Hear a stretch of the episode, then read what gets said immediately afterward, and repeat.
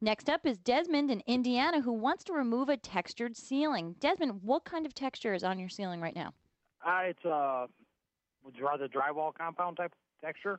Is it like a swirl or is it like It- a it- popcorn? it's it's uh, almost like a flower like. It's uh, almost looking like poinsettia. A point. Oh, the poinsettia, the famous poinsettia swirl, Leslie.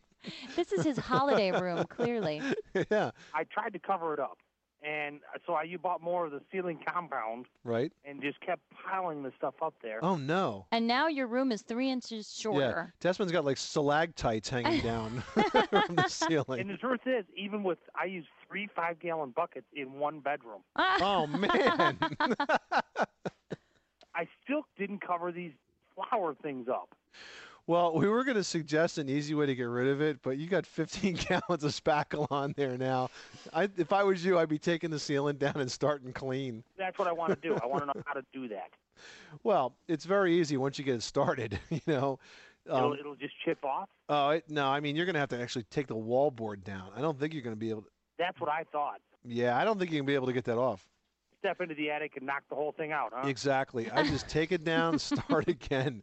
You know, if you just had one coating on there, sometimes you can wet it. If you have a, a textured ceiling that's got like the popcorn on it or you know the very s- thin swirls of texture material, generally you can wet it and with a spackle blade, you know, uh, sort of scrape it off very carefully. But but you've gone and added 15 gallons of fresh spackle on top of that, Desmond, and I think that uh, there's really no chance of getting that back. so off how now. does he go about removing those that sheetrock that's on the ceiling? If there's so much, how does he get to the tape?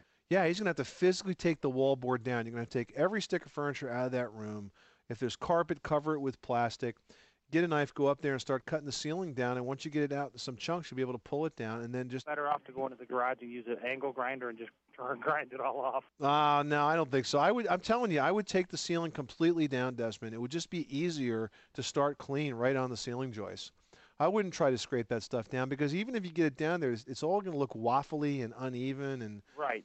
Yeah, I would just take the drywall down, put new drywall up with one coat of spackle like it's designed to have at the, the joints, two more coats on top of that, and just go from there and learn your lesson. And enjoy that extra clearance.